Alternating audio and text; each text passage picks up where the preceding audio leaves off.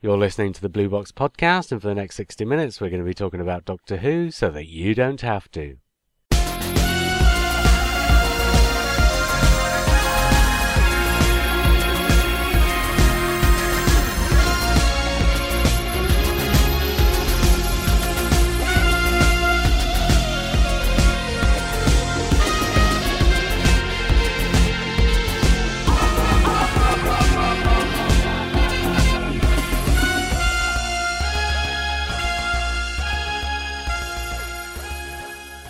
Hi, I'm JR. Hello, I'm Lee. I'm Mark. I'm Simon. And so tonight we're going to be talking more about the Web of Fear. Although, let's start the episode with an on the spot, shall we? And for the Trixie. next 60 seconds, Lee, you're going to be talking about the enemy of the world. Ah, that old chestnut. Wow, new old Who. The joy from Pat in the waves is amazing. So, so Matt Smith and very Doctor Who. He's so different to Billy, but he has brought so much to the role. Strangely, it doesn't betray the Doctor's character. It seems to enhance Billy's playfulness physically, making him childish clown. This childish clown character is a stroke of genius. Shall I stop reading from you my paper? Are you reading from somewhere? yeah, yeah, yeah. I wrote it down. Um, no, it was fantastic watching it. Pat's expressions were the the thing that really struck me as being the most amazing part of all of this, because you don't get that in the telly snaps. I know you've probably talked about this already. You don't get it from the audio. So actually, watching Pat act his little socks off. Um, was just a complete joy. The opening scene, the first episode, was beautiful beyond belief. Jamie was really used well. Victoria uh, was used as well as she could have been. Um, Oh,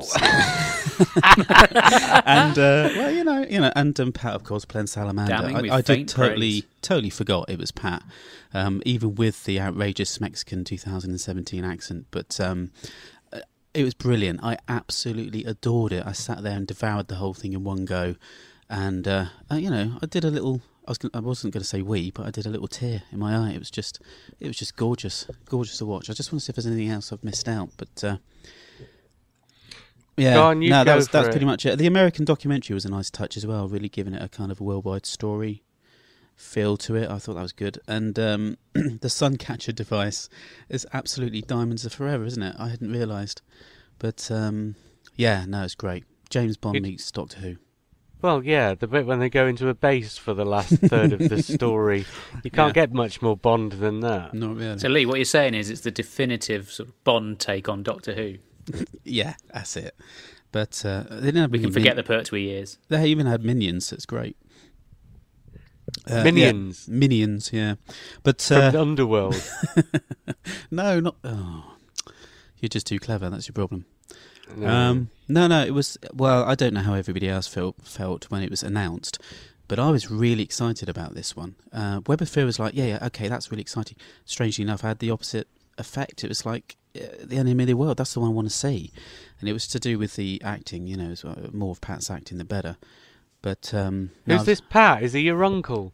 Pat, yeah, you know Pat. Uh, he's amazing, wasn't he? Oh, dear. anyway, you've talked about this already, so I'll stop.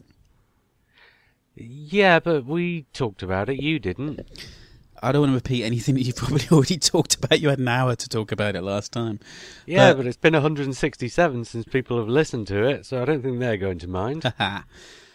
yeah, well, I mean, Jamie was um, was great in this. I mean, obviously, I, I mean, I know the story, but when you see him standing there with his arms crossed, uh, telling Salamander that he can protect him, and this fake bomb that he throws over, this absolutely brilliant. I loved all that. He was he's such a great companion.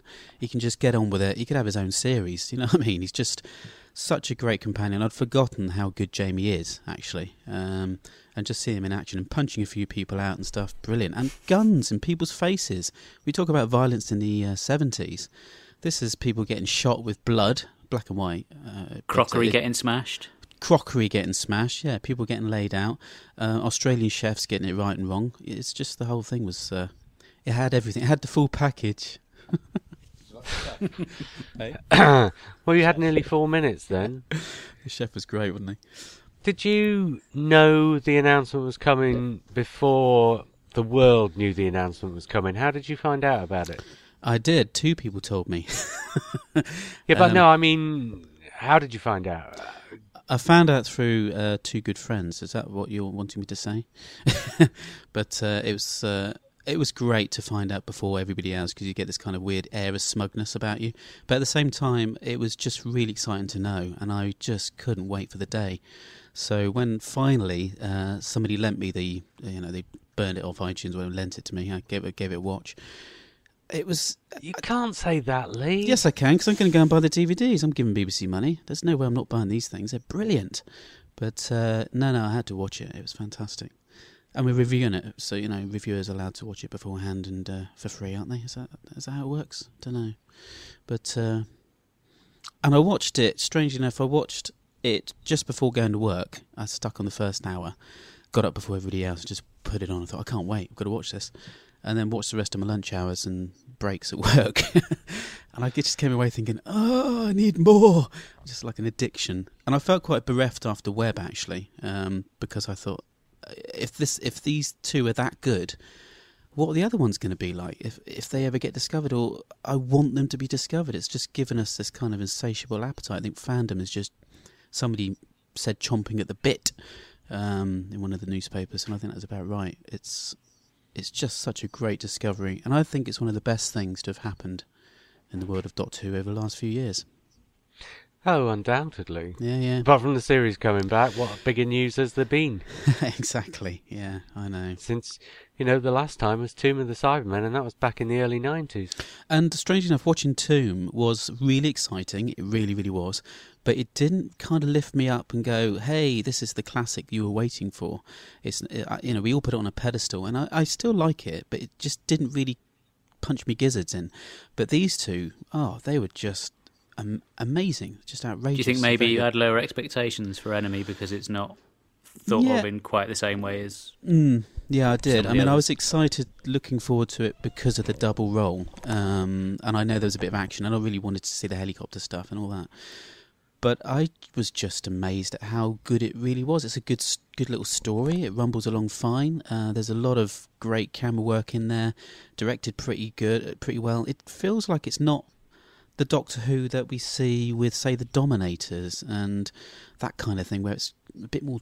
I don't know. It suddenly feels like a different series. When you look at that, it's like Blue I Peter's think been JR, involved. you mentioned last time about what a difference it was from the Ice Warriors, which was only you know, Yeah, Mm. the story stories before.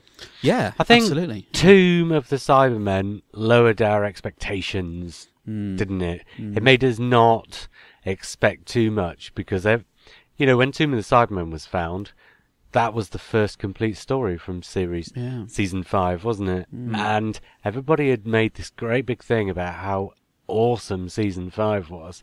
But then when you saw Tomb, everybody said, "Oh, right, well, it is sort of."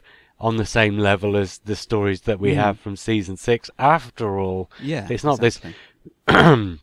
it's not this great astonishing work that's light years beyond anything else it's just the same pretty much Mm. so when these two came back i think people's expectations had been lowered to appropriate levels exactly.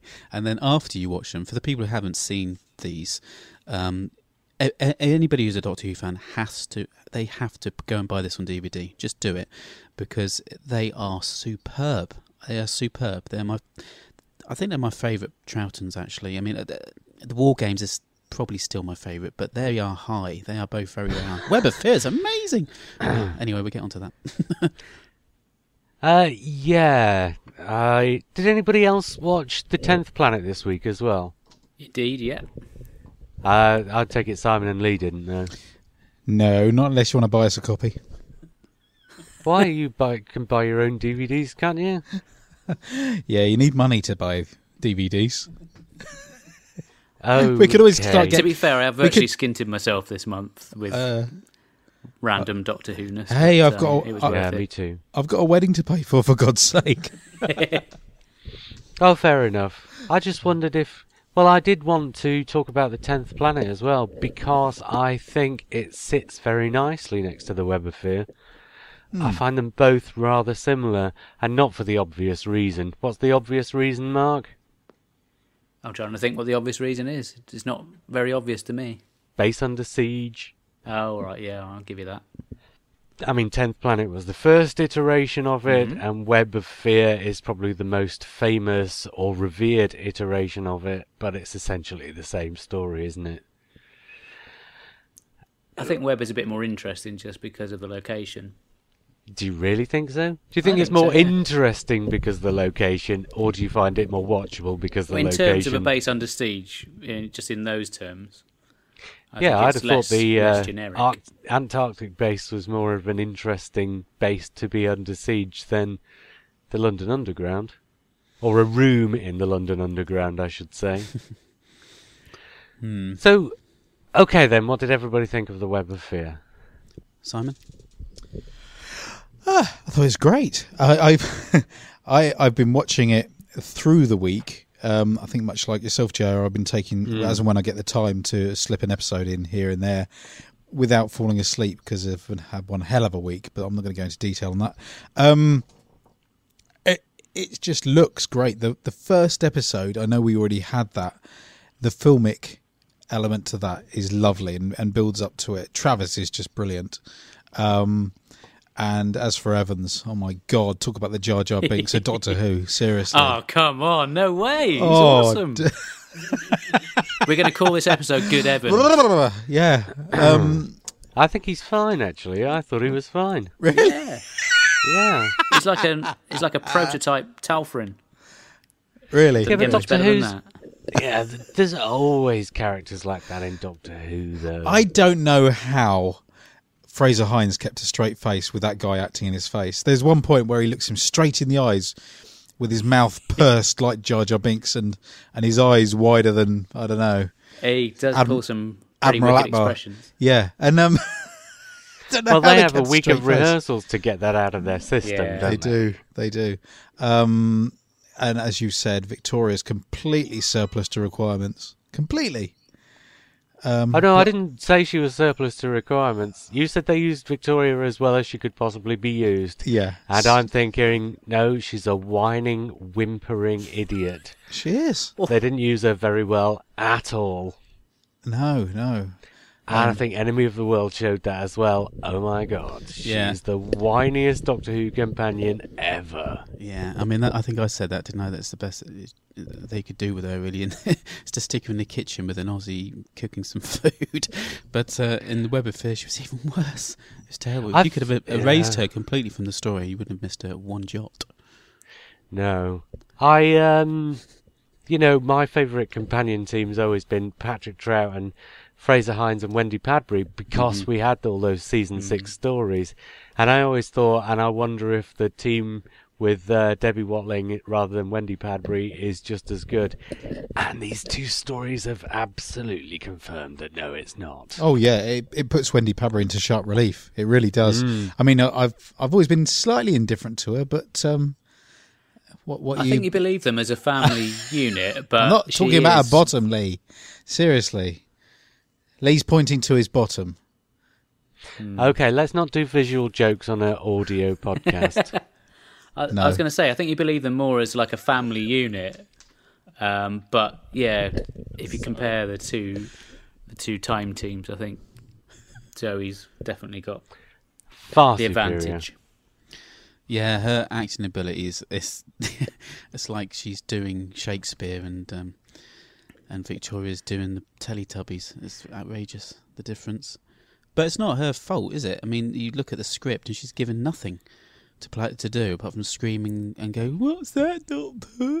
Oh, by the way, just out of point of interest, if you're at all interested, if you go seven minutes into the Web of Fear, there's a moment where they both, uh, all three of them, are looking at the scanner, and Jamie puts his hand on a light bulb and burns his hand. and he he just carries on, of course, regardless. But you watch it next time. Okay. Yeah. Yes. All right. I've never noticed that before. I tell you, another highlight is when the Yeti gets shot in the face. There's a Go bit where. Yeti gets shot in the face. You know, with the big gunfight. All of a sudden, a Yeti gets shot in the face. I'm thinking, this is Tarantino Doctor Who. Are you talking about episode four, Yes. Covent Garden? Yeah. I don't really think it was quite Tarantino-esque. Let's be quite honest about Isn't there, this. there must have been some the smell of searing fur. You really enjoyed that bit, didn't you, Mark? I liked it. I loved it. I think the direction is superb in this. Um, I mean, Dougie Camfield has got quite a reputation, and I think he does a really good job of making a budget of ten pound fifty look like a lot more. And do you know what's a really real big deal about this episode is is it's the Brigadier's first episode, Yeah, and I've not heard anyone talk about it, and he's brilliant That's in it. because it doesn't exist. Well, no, n- no. I mean, as soon as when they announced that this episode, this story was available again, um, nobody sort of went, "Oh my god, Yeti!" or "Oh, it's Troughton." Nobody said it. Said nobody said um, it's the Brigadier's first story. It's and it and it was he was really really good. I'm not a huge Brigadier fan. I do, you know, I find his acting slightly ropey at times, and um, that's going to upset a few people I know. But uh, I thought he was really really good in this. Ah, but the thing is, Simon, of course, the episode that's missing is the first episode that he appears in. It is. This is his first story. I think that's what you're trying to say. But um, uh, the brig uh, from the offset, as I wanted, to, I've got to agree with you, is straight away he's running. He's hit the ground running he's with a the proper character. action hero, isn't he? Yeah, and you know what? I, I kind of disagree on Simon on the fact that his acting's a bit ropey. I think um, Nicholas Courtney is the same character all the way through his tenure. He, he changes a little bit near the end because he gets older, and uh, and you would do. But I think you know straight away Nicholas Courtney has nailed this character. He carries him through all the way for the next 30, 40 odd years. It's absolutely. We always had something on. about him for them to ask him back, didn't he? Yeah, yeah, and he, uh, you know, you can tell he takes the role seriously, and he's. Uh, there's something about. Um, I was talking to uh, somebody the other day about acting, and uh, you can tell when somebody's doing a good, good job because they don't look like they're acting, and I think Mhm. Nick does that really well, and so does Pat and everybody else. But Anne Travers, uh, yeah, she's acting, and that that just got on my wick. At the first episode, she's fine, but by the, by the end of it, I'm thinking, stop trying to remember your lines and just say something natural. It Doesn't matter. what it Sadly, she's badly served by the script as well. No, she is, I suppose. She yeah. gets that really nice scene in the first episode that we all knew because obviously we've seen that episode before. And she gets that really nice scene where she gets to say, and you know, uh, I became a scientist because Yeah. I wanted to. You know, the famous scene that we all know.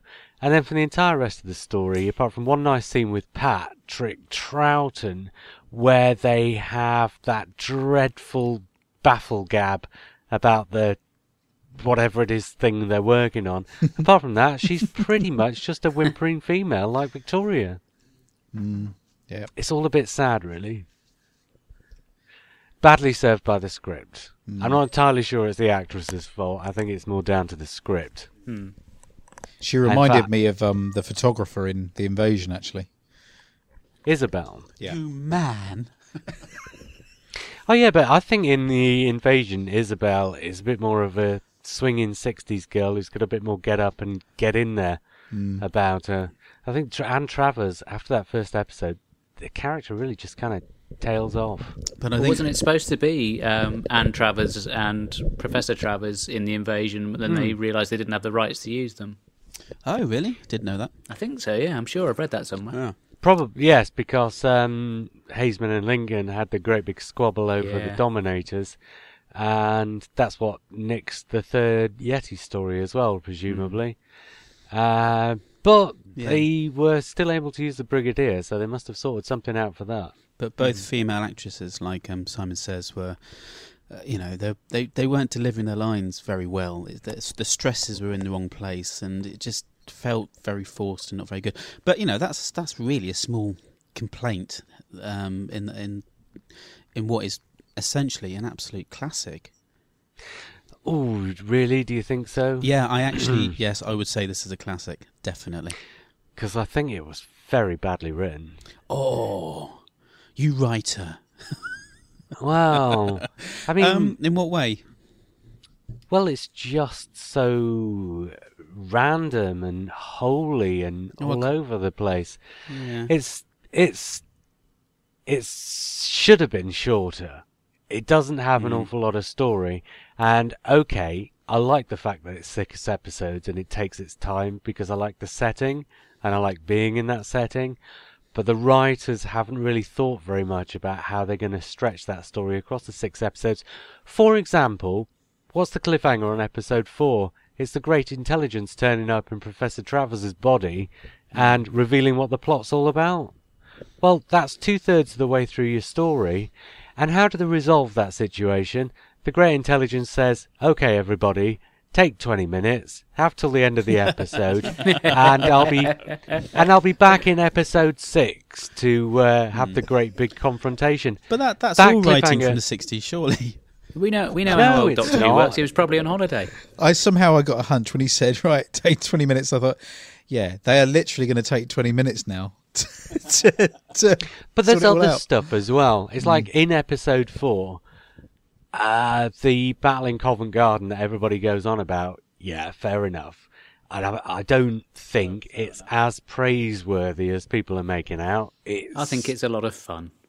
yeah, but it's pretty functional, really. I mean, given the money and the resources and the budget, yes, it looks good for the money and the I think it's up there with any of the action stuff from the Pertwee years. I'm not just saying that. No, I don't think it is. I think have a dig once you got into the Pertwee years, things like the Ambassadors of Death completely outdid it. Hmm. But that's not the point I was making. The point I was making is so they wanted to put a battle sequence in episode 4. So, in order to put a battle sequence in episode 4 and kill off all your extras and a bunch of your main cast as well, you've got to find some excuse to get the you know, your cast and your extras out there into the battle zone.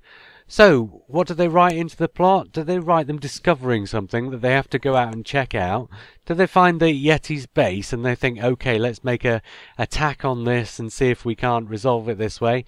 No, they have the doctor saying, I've got a magic box, and the colonel, who's been in the British Army for God knows how many years, but he's risen to the rank of colonel, and after all these years of experience in the British Army, he meets this complete stranger who says, I've got a magic box, and says, Oh, I know what we'll do. We'll have this battle by going out and looking for the magic box. Yeah, but they're fighting Yeti, and Yeah, and London's full of Yeti. webs, so he's going to believe anything at this point, isn't he? I would. Well, I don't think he is. There's a bit of a difference between believing in the evidence of your own eyes, i.e., robots and web, and just taking on trust that somebody's got a magic box. Um, there was a really interesting, well, it's a very short interview on uh, Radio 5 over the weekend. I had Neil Gaiman on and John Levine. And uh, Neil Gaiman made the point of how, how the brilliance of Doctor Who is how they can do something as random as have a story about Yeti in the Himalayas, which makes complete sense, and then think to themselves, where can we stick the Yeti next? I know, London Underground Mm. it's just it's just out there. Another program could do that and go that mad, and it would work because it does work. Oh, yes, it does work. But what I'm saying is, what you have is a nice idea, and a, yes, a mad idea, which is the Yeti in the underground, filmed atmospherically, and I think I think there's a lot of evidence to suggest that in the rehearsal rooms, Douglas Camfield and his cast rewrote quite a lot of the dialogue in that script to paper over how thin the script actually was. Because, you know, a decent pair of writers would have said to themselves, right, we've got a battle sequence here in this episode. Mm. Let's come up with a plausible explanation for how everybody gets maneuvered into the right location for it to happen. But they didn't. They came up with the most implausible explanation they possibly could. And I think the actors and the directors papered over that by making it sound vaguely plausible by the way they talked about it. One of the lines I really liked was where um, Travers comes in, taken over by the Great Intelligence. But they're not called the Great Intelligence in this at all, though, are they? It's just called the Intelligence. So I don't. Where does Great Intelligence come from? Is that from the Abominable, Abominable Snowman? Yeah. Yeah. Okay. Um, but he, he says, "I will give you twenty minutes. What? I will leave you to make your mind up." Awful. I know, and I thought, And that, I've got to say, his acting in that scene was pretty appalling as well. oh dear. Yeah. His, I know it's It the way matter Richard E. Grant does it, just by doing it cold and dead, is so much more effective. Yeah, that is better. This was the '60s, though, and it was a kids' show. There's no disguising the fact that it was a kids' show, so he was doing that performance for the kids. Listen, uh, do you, do you think that this has been around for has been discovered, uh, you know, and it's been around for a long time? Do you think Steven Moffat knew about this because you know he's brought the the Great Intelligence back and it's a major part of the the, the new Doctor Who? What do you think? Yeah, we talked about that last week, Lee, and we all said yes. Yeah. Good. I agree. oh, the other I think thing. for some of the misgivings you might have about some of the supporting cast and the performances, I thought a couple of the better ones were the very oily um, reporter. yeah. Yes. I know it's a bit of a caricature, caricature, but I thought that was quite entertaining. I don't think there's anybody disappointing in the cast. I think the Yeah. cast is brilliant. And of course, If- Evans, who's the best thing in it. I think he's amazing. Well, I was going to bring this point up that I also watched Tenth Planet this week, and I found them very similar, and for a similar reason, Hmm. in that in both stories the directors have taken a not very good script, and what they've done is they've cast it really well. They've directed the cast really well. They've evidently paced it really. You know, people talk about the directors as if all they do is point cameras and edit action sequences. Not the case. Pace in a story is not about how quickly you edit it. It's about how the cast run through the dialogue. There's so much 1960s Doctor Who where the cast are talking to each other so slowly, waiting for each other to finish sentences before they can come up. And you can see in their faces, oh, well, just a minute, wait until what's like the a stage line play, where I it? can say my next line. You know, Hmm. what's the end of this line going to be, and then I can speak again. And it's like get a decent director in, and they make the dialogue feel natural. And Tenth Planet, which surprised me because I've seen Tenth Planet, you know, before any number of times, and always found it awful because of the plot. But actually, it's so well directed. The cast do such a really good job with it that actually watching it this week, I thought, oh, actually, this isn't all that bad at all, and it's very entertaining watch. In fact, which you is know what? I know they're stuck together with bits of sellotape, but I bloody love those first Cybermen. Yeah, that's not what I'm talking about again either, Mark. I'm talking about the actors and the director. And my point is, the Web of Fear, it's not just got great acting and direction of the actors, but it's also got that great atmospheric idea of the London Underground being playing host to an invasion. So, for my money, even though the script is appalling and it's got all these dreadful things in it, you can tell the bits where the dialogue wasn't rewritten by the actors in the studio. The technobabble bit that I was talking about a few minutes ago. Obviously, nobody dared touch a line of that because they didn't want to mess it up. And what was coming out of Pat Troughton and uh, oh, can't remember the actress who plays um, Anne Travers' mouths was just diabolical. I felt so sorry watching the pair of them in that scene. They both had an expression on their face like a scared rabbit, Oh. trying not to fluff the technobabble. But what was and yet it was, was- just nonsense. I I was distracted by how amazing Pat Troughton's hair was during that scene, though. It was massive. yeah, it was. It was uh, like he'd uh, just got out of the bunk bed in the next room or something. I mean, but coming back to the fact that these have just been found, though, I do feel like it's a real a window more than most of the other Trouton episodes that we have. Um, a window into what it was really like during that era. Era, and it's like Lee says, I just want to see more of it. Um, and can I just say one amazing moment, and this is coming from the so bad it's good thing, is um, that is it staff? Is that the old guy staff? Yeah. when he dies and they find his body and they'll go, "Oh my god, he's been made up as a black and white minstrel." I haven't got to episode six yet. Oh, sorry, I made this confession before when you're listening, just before we I started was, I was, I was, but I just take it for granted, you know. Oh yeah, yeah, yeah. But I yeah. So here's my confession to the listener. Like you, I've been watching this all week, and I just haven't found the time. So I've only watched the first five. T- Maybe I should have skipped the first one or the third one. There are some fantastic images in it. I mean, apart from the fact that we could go on and on and on and on about how bloody amazing those sets were, um, you know, it had a great sound to it as well. Somebody had mixed the sound brilliantly because as I was watching It it, sounds like they're walking on wooden floors. no, well, it sounds like they're in a As they're walking through the platforms, it sounds like they're walking on wooden floors. No, no, listen to the voices. They're all echoey and it, it sounds like they're in a tunnel. So you can understand why the London Underground contacted them and said, "Hey, you've been filming unofficially. Um, we should do you for this." And they said, "No, no, it was all sets." It's hard to believe they're sets. It's hard because they do look so good. But um, there's a great image, isn't there, of um, one of the guys coming out of the web who's been killed, and he's in a gas mask with webs all over him. And I, Mm. oh, that's got to be my profile pic now. It's fantastic. so creepy and beautiful. And I would have been scared stiff as a kid watching that. Actually, gotta say. But uh, Oh yeah, yeah, it would have been terrifying. And that's you know that's its function, isn't it, to scare the kids, and it does it brilliantly. Mm. Uh, speaking of sets, though, I noticed some great wobbly set action in both stories, "Enemy of the World" and "The Web of Fear. exactly. So Toby Hadoke, who's um, who does a stand up and talks about wobbly sets, um, and he, he goes on to say, "There no, there's only one wobbly set or something." He actually knows exactly. Four, think. There's now four there's now more. He's going to have to change that line. to six. yes. Yeah. Yeah. No, it's it's. I just want to see more Troughton now. I think we see we see him at his peak in these two stories. He, I mean, he's, There's a he's- great bit in episode five when I think he says to Anne Travers, "Don't give up" or something along the lines like that, Mm. and his face is just beautiful. Yeah. Mm. Frazer Hines as well. They were they were a yeah yeah. It's a shame, really, in some respects, about the Matt Smith Rory thing because Rory was sort of coming through as a much stronger and likable character than Amy. And it's a shame that because for a little bit of time, for a very short amount of time, you kind of felt that there was that Troughton dynamic there with Rory, the Doctor, and Amy.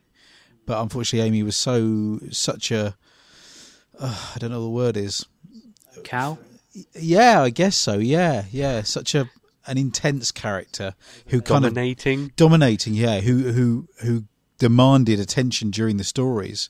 That there was never a particularly nice balance between the three characters, and um, you you kind of get well. Certainly, you get that with the Zoe time with with Victoria. It's it's well, we've already said it just doesn't. Well, I still want the rest of those episodes back, but my god. We'll have to sit through more of Victoria in order to do so.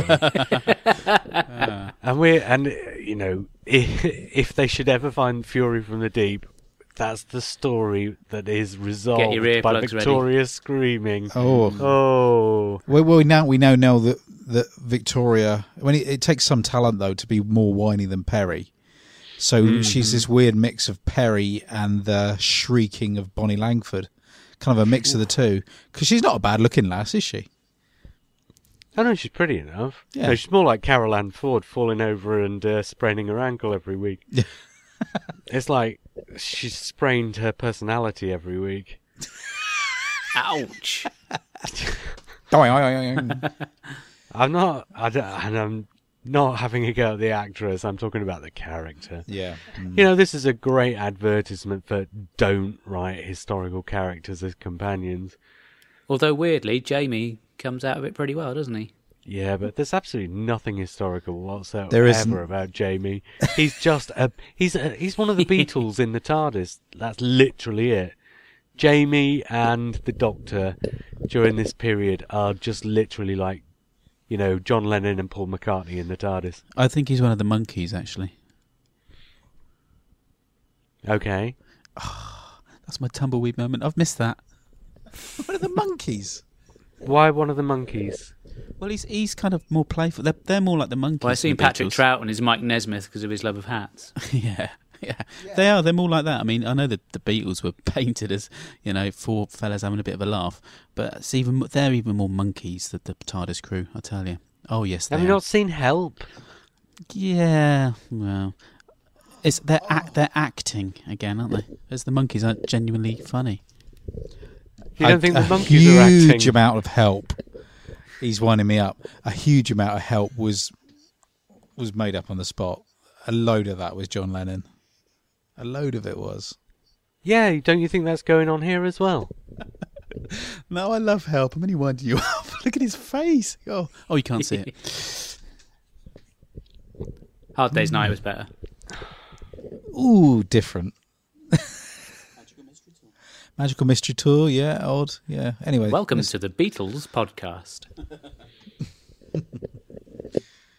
Yeah. Um, have we finished talking about Web of Fear now? Oh, have you got something else you want to talk about? Well, at some point, yeah, yeah. But go oh, on. go on then. No, I was going to say, of course, the trailer. Are we going to talk about the trailer? Yes, yes, we should do. Yeah. Would be somewhat remiss not to. Before Well, we don't usually do news because by the time this podcast goes out, the trailer will be like a week and a half old or something, and the world will have moved on. But it does bear talking about, so yeah. Before we quickly move on to that, then, uh, can I just say one last thing? That um, I know Jamie was great all the way through uh, these new episodes, but there's this lovely moment, isn't there, at the end of um, Web. Oh, we can't talk about it because you haven't. Ah, we can't talk about it. That's Why ah, not? Because you, you haven't watched it yet. Is it a spoiler? Well, it kind of is a massive spoiler, but anyway, I'll just say that Jamie does something, and and Patrick Troughton's reaction to it is excellent, and you just sit there going, "No, idiot," but that's all I can say. Oh, okay. I do know the story, but I was saying to Mark earlier, it's been so long since I've read the book, and even though I've watched a recon in the meantime and listened to the soundtrack, I'm still thinking to myself, am I right about who the traitor is? because I know who it is, but I keep thinking, is it? Or is it Mm, one of the mm. others? Is it? And I can't. So I, I don't want to spoil episode six for myself till I watch it, because even though I know what happens, you know how it is when you're watching something for the first time, even if you know the story, you're just thinking to yourself, or do I? the the thing with these is that you do realise that no matter what they do in, in the form of reconstruction or anything like that, you do not get the nuance or the atmosphere No. of these these shows without seeing the real the the definitive article. the um, weird thing about episode four in this is that I spent the whole time because I watched episode three and episode four consecutively, and I spent the whole time in episode four thinking, oh, I wonder if they'd have caught that on the telesnaps, and that wouldn't have worked on the telesnaps. and I spent the whole of episode three thinking, well, now that I've seen episode two and I'm about to watch episode four, what am I missing in this scene? What's going on while that telesnaps up on the screen? All that kind of stuff. Yeah, absolutely. You can't really help it, can you? No. And it'll probably be the telesnaps on the DVD as well, I'd imagine. I would have thought so. I don't. Yeah, a lot of people I are can't saying, see them having oh, the time to animate it. That's for sure. and not only will they not have the time to animate it, because a lot of people are saying, oh, surely they must animate it or do something like that. But it's not just that they won't have the time, because if they'd wanted to animate it, they'd just hold back the DVD for another couple of months or whatever till it was ready. Mm. But the fact is, the animations are uh, brought to BBC Worldwide through the contract with Pup Limited, which is Dan Hall's company. And those DVDs with the animations on, they're all made by Pup. Whereas the Enemy of the World and the Web of Fear DVDs are just direct from BBC Worldwide. They've got nothing to do whatsoever with the Pup contract. So the animations aren't even going to come close to these DVDs. They're two entirely separate things. I also wouldn't be too surprised if there's not a massive wealth of uh, extras on these DVDs either. I don't think it's. I think it's going to be a fairly vanilla release. Oh yeah, yeah. There won't be any extras either. All the extras, the animation is an extra. All the extras are done by Pup Limited, and these are just being released. Mm. The episodes on a disc by BBC Worldwide. Is that why you've got the cover redesign? Why the covers are going to look different? Yeah. Yeah. Having said that, I th- I expect, fully expect there to be a reversible sleeve where the um, standard format is on the inside, so you Mm. can turn the sleeve inside out and have a standard format. Mm. But yeah, that's why the sleeves are different. You know, that's why everything's different. Everything and having changes. said that, with- if you told me everything last year I could be watching The Web of Fear and The Enemy of the World You'd have on happily DVD, I would have been quite happy. Yeah, you'd Yeah. have sacrificed the extras and the Absolutely. animation and stuff like that to have these episodes back. Mm. Mm. Mm. So you know, it's it's a case of you know, you takes your poison. Do you think that because these episodes have come to life, um, not to life, to light, um, that that that will take away s- in- the people who are paying for these animations to be made are going to go. Yeah, do you know what? You know, it's not such a safe bet that we're never going to see these episodes, so we're not going to put the money towards them anymore. I know because they're already the budgets are already paid out. Okay, Well, there are uh, what there's a limited number of stories going to actually do it to. Is it all stories with say may, maybe one or two episodes missing then? No, no, no, no. It wasn't. No, that was, you know, Dan Hall said something that people have taken out of context, and Dan Hall said, you know, somebody said to Dan Hall, "What stories will you animate?" And he said, "We don't know, but what we'll do is we'll look at the budgets and the criteria, and you know, we'll make a decision on a story by story basis. And somebody said, well, you know, give us some of the criteria. And he said, well, you know, the budget will only stretch as far as about two episodes. So anything with more than two episodes missing won't be animated. But you know, that doesn't mean that anything with two episodes missing will be animated. That's just one of the criteria. So people were expecting the Crusade to be animated, and people are still expecting the Underwater Menace to be animated, and I don't think that's ever been absolutely confirmed.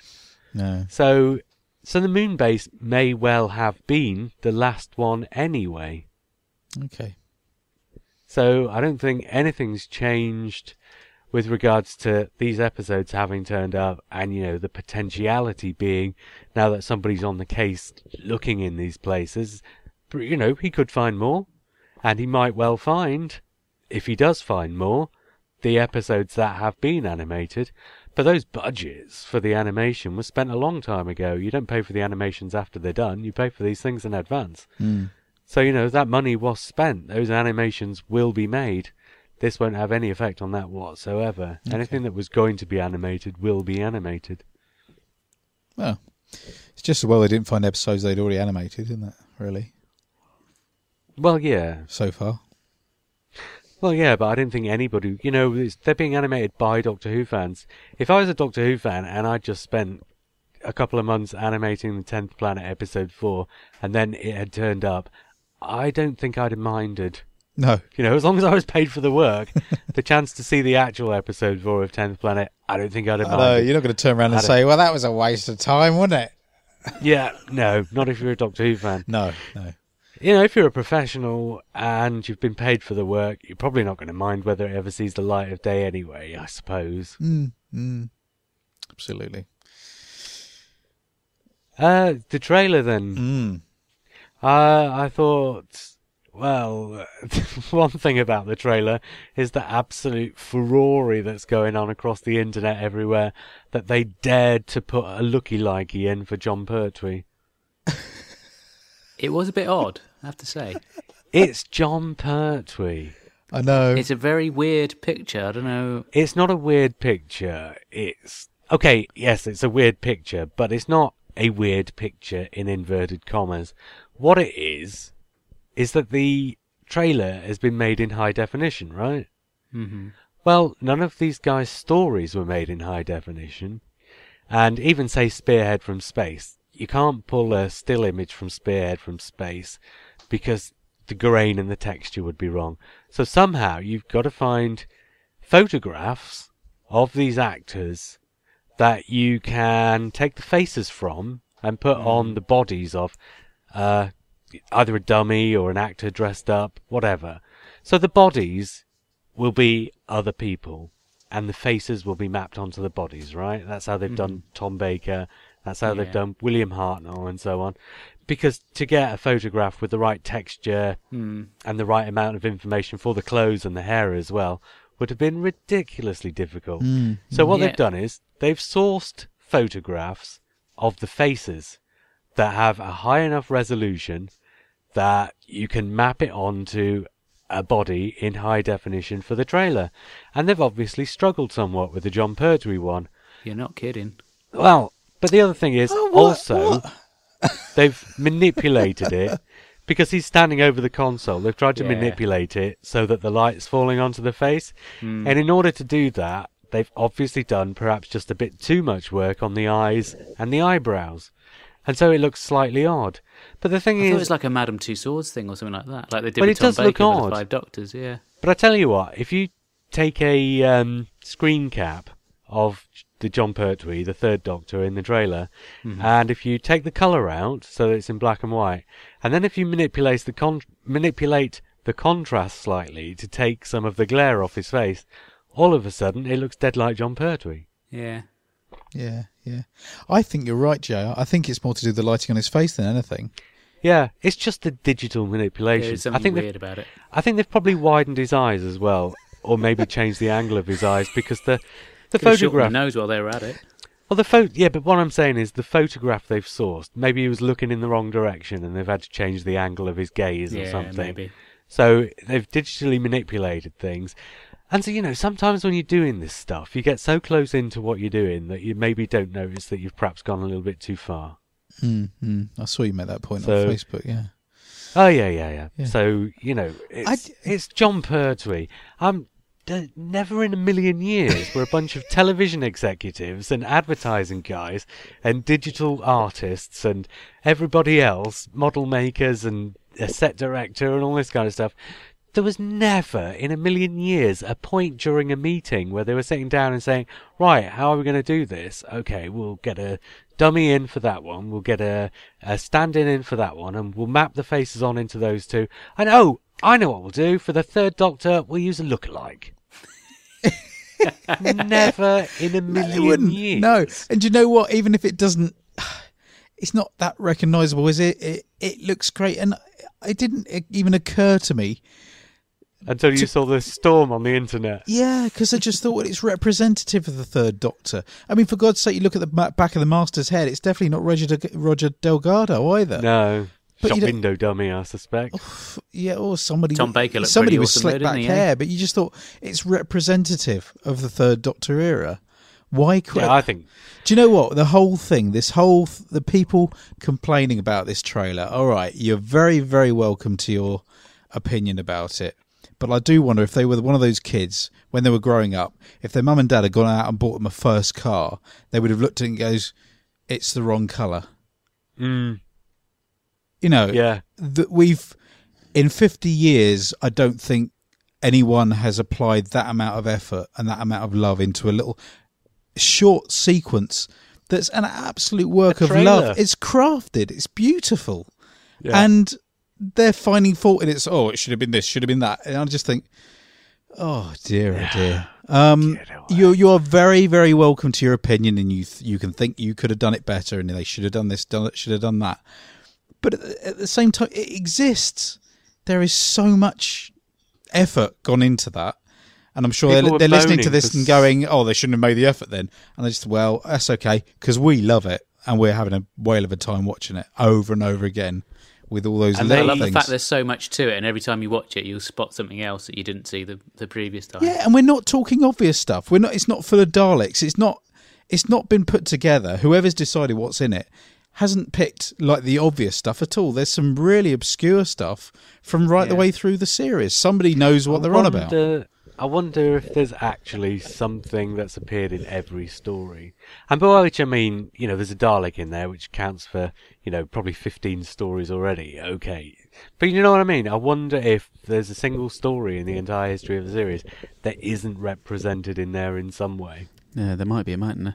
I'm just uh, just patting um, Simon's head with a damp cloth. It's getting it's getting a bit hot there. Um, uh, I mean, I, it was a bit sad not really seeing say Pat Troughton's face, and you know, I don't think Sylvester and Colin Well, was represented. to- But you know what? I, I when I when it, no, I'm agreeing with Simon. Um, that it started off with the policeman, which I think JR you put on something like oh. The policeman was a nice touch on Facebook.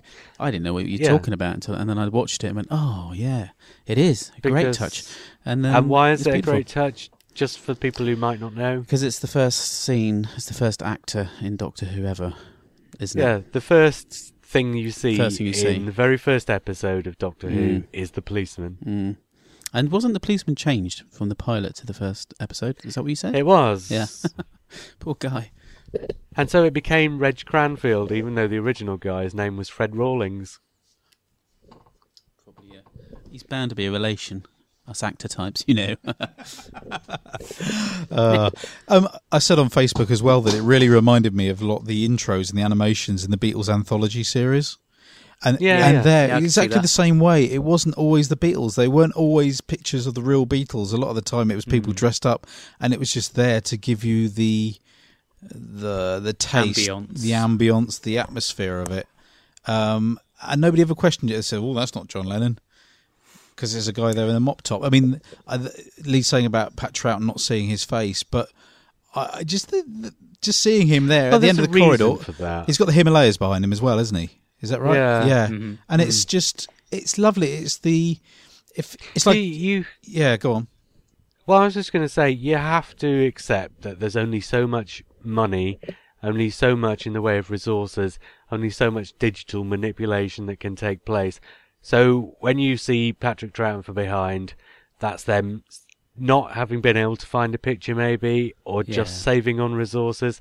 And when you see Colin Baker, and people made the same point about the name of the Doctor, he's the actor who, from the costume, is absolutely unmistakable. Yeah. So if it saves some money, not having to devote a whole lot of time and a whole lot of resources to getting his face on there as well, if it saves money just to put somebody in the costume to represent him, then if that means we can have Tom Baker, or if it means we can have Paul McGann, or if it means we can have William Hartnell instead, because, you know, there's only so many of these they can do, hmm. then yeah, that's a compromise I think is happily made. But can I also say that sometimes your weaknesses are your strengths? And like that shot of Patrick Troughton in the background, I thought was beautiful. Very and that obvious. shot would, you know, if they'd gone obvious and just had all the faces there, it just would have been some kind of It would have been just a list of faces. yes, exactly. Yeah. I absolutely loved it, and it's one of those things you can watch again and again and again, and it just ramps up the excitement levels. But I really like the fact that they didn't give any plot spoilers for the program itself. No. It was more about looking back over the last fifty years. And what hmm. was so amusing was, you know, Doctor Who fans have been banging on and on and on for ages. When are they going to start advertising the 50th anniversary special? Yeah, when are we to going go. to start getting trailers? And then they get something as magical as this, and it's like, I I don't go. Around. I think the people moaning were in the minority. Let's be honest. Yeah, I don't go on the forums, and I haven't been looking at Facebook a lot, so I don't. I didn't get that impression from the people I've spoken to. The ones that I've spoken to are, uh, you know, really liked what they saw. I was talking to Dan Barrett and David Trigger, a couple of uh, other friends of ours, and they were just they just loved it. Now, the one thing that I thought I heard, and maybe you can confirm this, guys, that I thought I heard voices of other doctors underneath Matt Smith's voice as it went through the trailer. Was that right, or was that wrong? Was that just my mind going a bit weird from the excitement? I can't say I noticed. I thought I heard a little bit of Paul McGann's voice underneath Matt's voice. I saw someone mention on Twitter they thought they'd heard um, Peter Davison, but Yeah, I Peter must admit Davison's I haven't picked out any other voices. No, It wouldn't surprise me at all. I mean, they've done the voice thing before several times, haven't they? Right, as soon as we finish this, I'm putting it back on again. I'm going to stick my headphones on. You'll probably, yeah, probably if you stick stereo headphones on, you'll probably be able to Yeah. pick the things out. Somebody mentioned Tom Baker at one point, didn't they? Somebody else did, yeah. I don't know who it was, but somebody mentioned Tom Baker on a certain line. Um, Yeah, it wouldn't surprise me. I mean, that would be that would be what you'd expect them to do. I just hadn't noticed it, but I, I would have imagined. I would have been more surprised if they hadn't done that. Really, I guess now that you've brought it up, hmm, hmm. How did because they? Um, so easy, so much easier to do the voices than the faces, isn't it? yeah, but I mean, the the Hartnell face. My God, it was beautiful, wasn't it? Yeah. It really was. This is this is what gets me. I don't. I, I I wonder whether some of these people are aware of what it takes to put something like this together. I Oh yeah, that's a lot of work goes into that. incredible amount of work. It's in 3D as well, isn't it? Is it in 3D? Is it supposed to be in 3D? Because it Uh, look- well, it looks like it was made in 3D. Uh, it's not been shown on telly yet in 3D, Hmm. but I can't imagine that it's not in 3D. I imagine it will go into cinemas in 3D. Ooh, really? It definitely look well. It definitely looks like it was made in 3D. It'll be. I can't imagine it not being shown in 3D somewhere. Should we should we all pay for a ticket to go and see a film? Just watch the trailer and then stand up and walk out. That's what people did. Um, Star Wars. yeah, yeah. Meet Joe Black. Everyone went to see Joe Meet Joe Black just to see the Phantom Menace trailer, and then walked out again. That really was a waste of They money. should have stuck for the first 25 minutes of the film. I know. Actually, there's a great bit in the middle of that film where Brad Pitt. I don't think that's a terrible film, you know. It just goes on too long. There's a great bit in the middle where he goes into the um, Caribbean accent. Right. Do you know the bit I mean? Oh. Oh, you have to see the film to know what I'm talking about, but it's a really spooky bit in the middle of the film. Mm, mm. There's some great stuff in that film, but we're not here to talk about films. Is it on par we? with Pierce Brosnan singing in Mamma Mia? Mark, Oh no, it's a it's a really good performance by Brad Yeah. Pitt. Mark, Oh, all right, okay. Mark, oh, really Hello. good. Mark, you're not allowed to swear on this podcast. Okay? I'm sorry. Don't ever say that word again. You- Mamma Mia. Oh, can you bleep those bits out, Simon? JR's editing. JR is the editor. I'll edit the entirety of Lee out Yeah, yeah. if he doesn't stop talking in the background. Of course, they've just announced, haven't they? The um, what cinemas are showing the fiftieth, aren't they? And Mm, uh, our, yeah. lo- our local, our, our local, our local cinema is showing it on the twenty third. Two But, of our local cinemas are. Oh, you got nothing on that day, have you, Simon? No, I've got nothing on that day. But somebody mentioned that one of the other cinemas might be showing it another day, so might yet get the chance to go and see it in three D, even if it is a huge waste of money. Oh yeah, but I'm sure don't Lee's think- got a mate who can just film it on his phone and give you a rip copy if you like. yes, Mark, you can do that, can't you? You know why this is happening, though, don't you? No. you know when um, David Yates came out and said he wanted to make a Doctor Who movie, and then Steven Moff- Moffat came out and said, "No, not without me, you don't." Well, this is Steven Moffat's way of getting Doctor Who into the cinema so he can head the Doctor Who movie off at the pass. It's all politics, you know. So there's no movie then. I still think there will be. Right, I'm going to say goodbye, and you can Thank carry on. God for that. Cheerio, chaps. Have a nice time. Bye, Lee. Don't choke on your spaghetti, JR. Lee's off to do a radio show. Thank God for that. We'll have less of you two playing around in the background. There's not been much at all. Not as much as usual. Oh, I don't know. It's been pretty awful. Um, we do have a few emails. Shall we do the emails? Yeah, go on then. Um, oh, I tell you what, Graham Boyd wrote in. I don't know. Have you two listened to the um the podcast we d- I did with the um the other chaps about uh what's the word I'm looking for? Oh, guilty, Guilty pleasures. Pleasures. Yeah, I've listened to that. It's very looking for. good. Yeah. So, uh, well, Graham Boyd writes, Hey all. So, the Curse of the Black Spot spaceship debacle. Here's a quick defense. The TARDIS is there, and it translates language. Piloting a ship, be it sea bound or space, has a kind of language. Done. Okay, thanks. Bye. well, can't, you know, it's difficult to fault his logic there. No. Well, wasn't this the one that was entitled "In Defence of Jr." The email. Or was it? Yeah, I think so. Okay, I didn't look at the header, I'm sorry. Yeah, you're, you're bound to uh, take his side, aren't you? Well, of course I am. Such Only- Jr. You're wrong. No, he's backing up my point that I made in the first place. Why would I take against him? This is true. This is true. Uh, Damien, this is nice. Damien Ashley writes, and actually wrote this a while ago on a, and it was attached to something else that wasn't going to be read out, so I completely forgot about this. But I found it today, and I thought, no, I'm not going to forget about it any longer. I'm going to bring this one out of the hat and surprise him with it. So, Damien, you wrote this a long time ago. He says, Am I wrong to be intensely annoyed at people who refer to 10 or 11 rather than the 10th or the 11th Doctor? Ooh. That's a whole can of worms opened up there. And I s- only if you listen to the kind of podcast that you listen to, Mark. and I said to him, "No, you're not wrong to be intensely annoyed at that. It is, in fact, intensely annoying. Is it? Mm. Don't you think so? Or is it intently It's annoying? lazy. It's lazy, is what it is.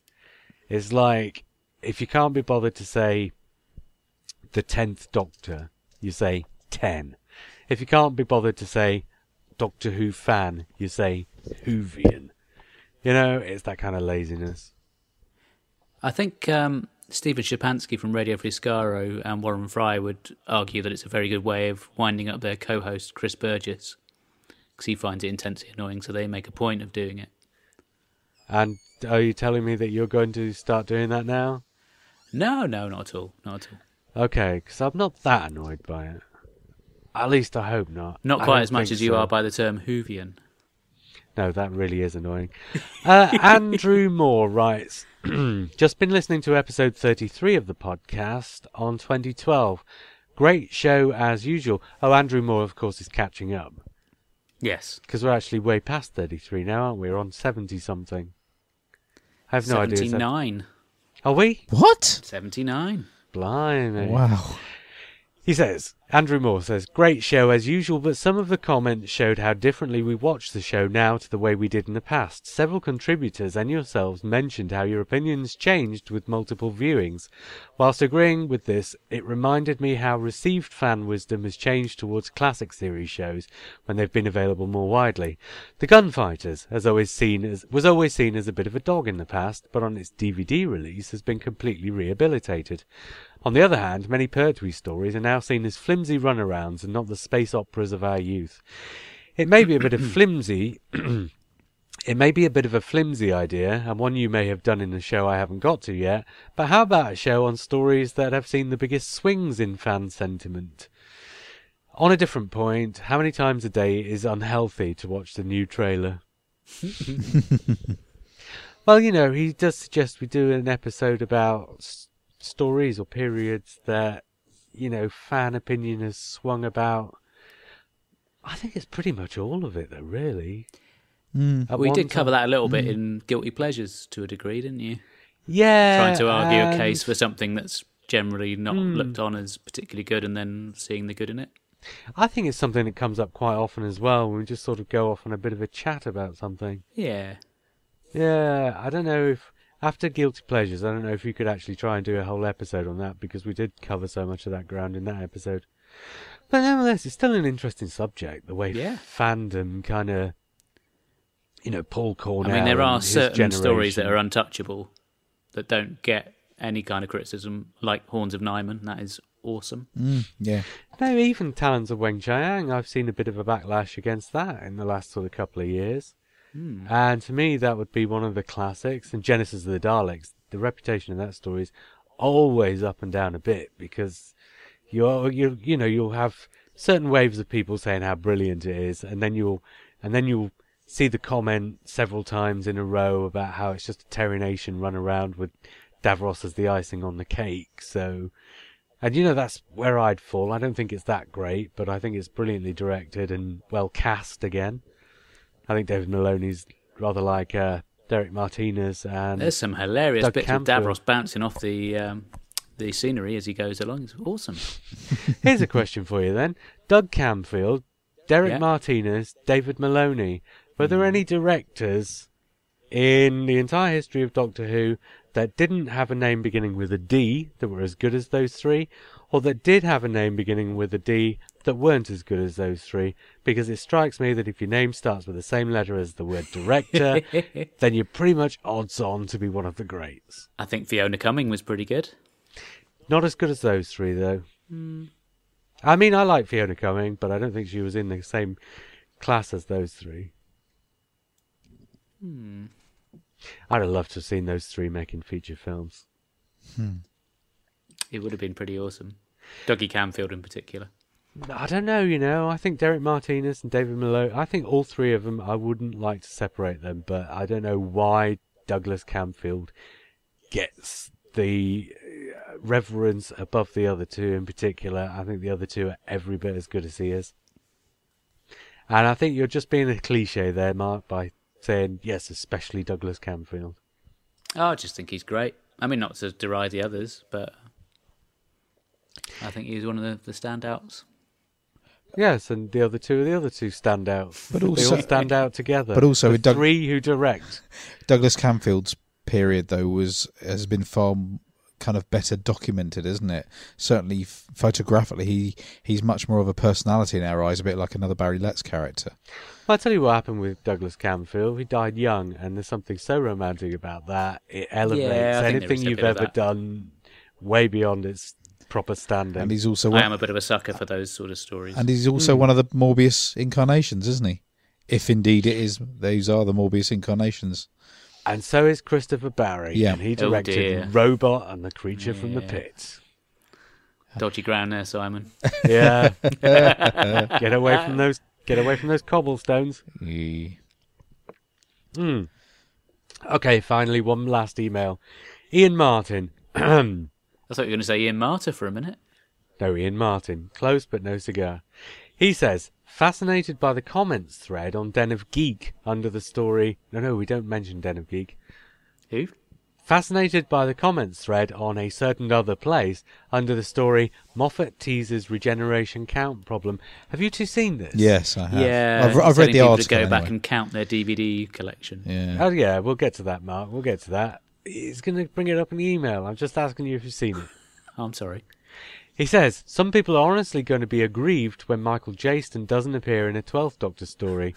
Some people just can't count and are frothing that Capaldi must be the final incarnation. Others citing that whole War Games punitive face change fandango as a non regeneration. Some say Hurt is just a really aged McGann. Others that he's the spawn of a regenerating handy doctor. It's the level of anger directed at Moffat that scares me, and the level of self righteousness that their theory must be the right one.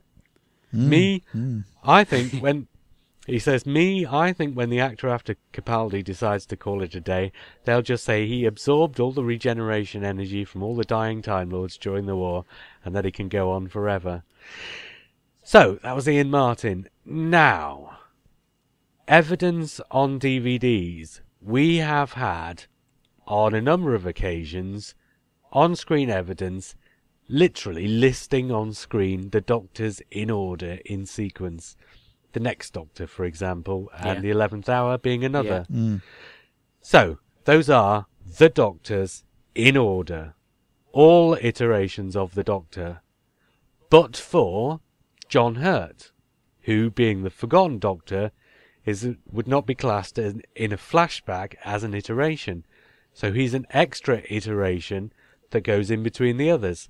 So, there is no way the on-screen evidence would suggest that William Hartnell and Patrick Troughton and Jon Pertwee, for example, are not three separate incarnations. Hmm. So you can't use the rejuvenation No. or the War Games thing to say, well, that's not a real regeneration because it's classed as a regeneration on screen and off. Mm. If you count John Hurt, which is what it looks like we're supposed to do, then that takes Max Smith, Matt Smith, up to number 12. So Peter Capaldi would be number 13. And the Peter Capaldi's Doctor's story would be the story, if Steven Moffat chooses to acknowledge the regeneration limit, of how the Doctor goes from his final life into some kind of a new regeneration cycle. That's what we're going to see, as far as I can, you know, as far as I can tell. Mm. Mm. Either that or they're going to do a remake of Underworld. Yeah. But I mean, patently, things like the Handy Doctor don't count. That's not an incarnation of the Doctor. no. That's a that's a sidestep. Is it going to be one of these things where you think of all these really complicated explanations as to why it could happen and it turns out to be something incredibly simple? They almost always are. Yeah. I remember some of the theories about what Russell T Davies's uh, story arcs were going to be, and it's like, my God, people are thinking of really complicated, you know, explanations for the story arc from the guy who gave us Bad Wolf. Oh, Rose says Bad Wolf and throws the words at, and uh, Torchwood in series two. Oh, it's a really complicated story arc. Oh, it's Did you know that's an anagram of Doctor up. Who? Yeah, quite. Right, I think we've been going on long enough. Do you two guys agree? More than long enough, I would hmm, imagine. Yeah, I, I don't think we talked about the trailer enough, but yeah, no, it's fine. Oh, have you got more to say about it? No, It's no, it's ju- I just think it's worth it. I just think it's so good. We've It's talked brilliant. about the trailer. Oh, you just want to talk about the? Okay. Yeah. Uh, we've actually talked about the trailer for seventeen times the length of the trailer. Oh right, okay. I think that's plenty. Uh, next week, next week we will actually do our season six. That's unless Phil Morris finds some more episodes. Yeah. Because I did want to get one season from each Doctor in before the anniversary, and if we don't hurry up and do it, we're not going to do it. So season six next week, and then after after the, the week, ugh, it's been just too long a day. and before Steve from Manchester writes in, ya la la la, it's been a long day, and I can't talk anymore. And the week after next, something special again uh, in which Mark and I will be getting together with some other people, some of whom have been on the podcast before and some of whom haven't, if everybody who's supposed to be coming along does come along, and in which we're going to go into the missing episodes thing in a whole lot more detail, I think. Mm. Yes, Hmm. because we've been asked to do this several times now, and I didn't want to do it prior to an announcement because I didn't know an announcement was going to come. And I kept saying, no, I'm not going to talk about it until such time as an announcement has been made. And now that it has, I think after the last two weeks, we've just reveled in the joy that, you know, Phil Morris's discovery of these nine episodes has brought us. I think perhaps it's time to go into it in a little bit more depth after all. Are you going to name names, Jr? No, I'm not going to say who's going to be on the podcast until the podcast's out because people may not be able to turn up. No. Okay. But it's an interesting lineup, I think. Anyway, that'll be in two weeks' time. Uh, but for now, I was JR, I was Mark. That was Lee, and I'm Simon. and we'll speak again soon.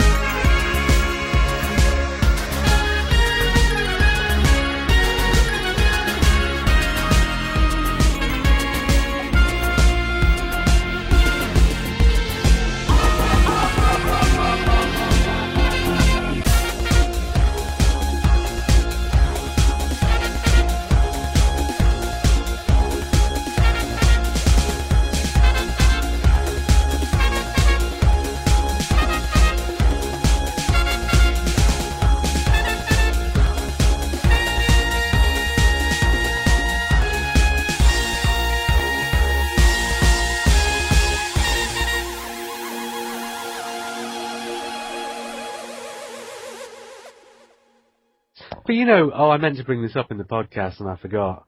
Web of Fear is the absolute perfect example of how people will forgive the classic series stuff that they won't forgive the new series because the Web of Fear, revered as a classic, it's come back. People are still loving it, unlike necessarily the Tomb of the Cybermen where some people were a bit disappointed.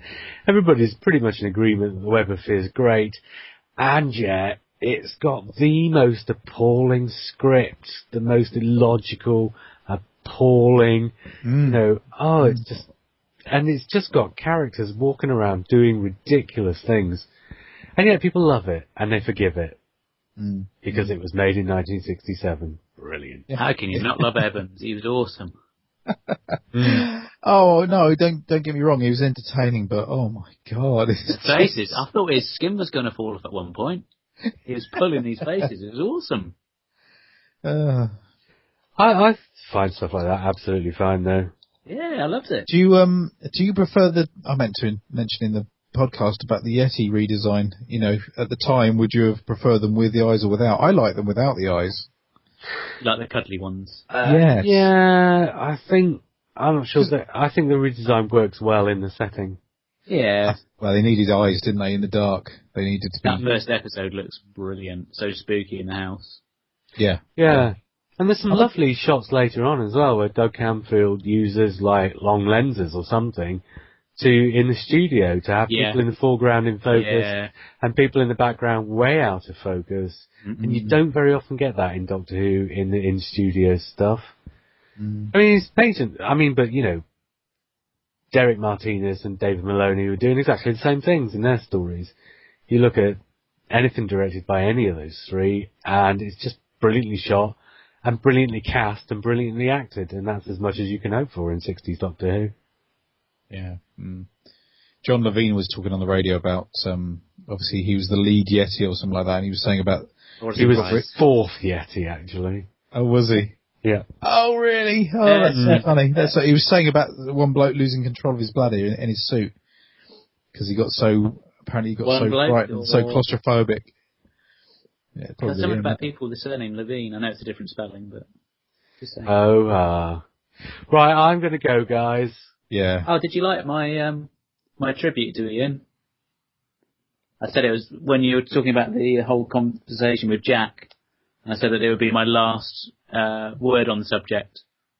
and Oh, then yeah, went into a yes, caps lock yes. tirade. I saw it, Mark. I saw it.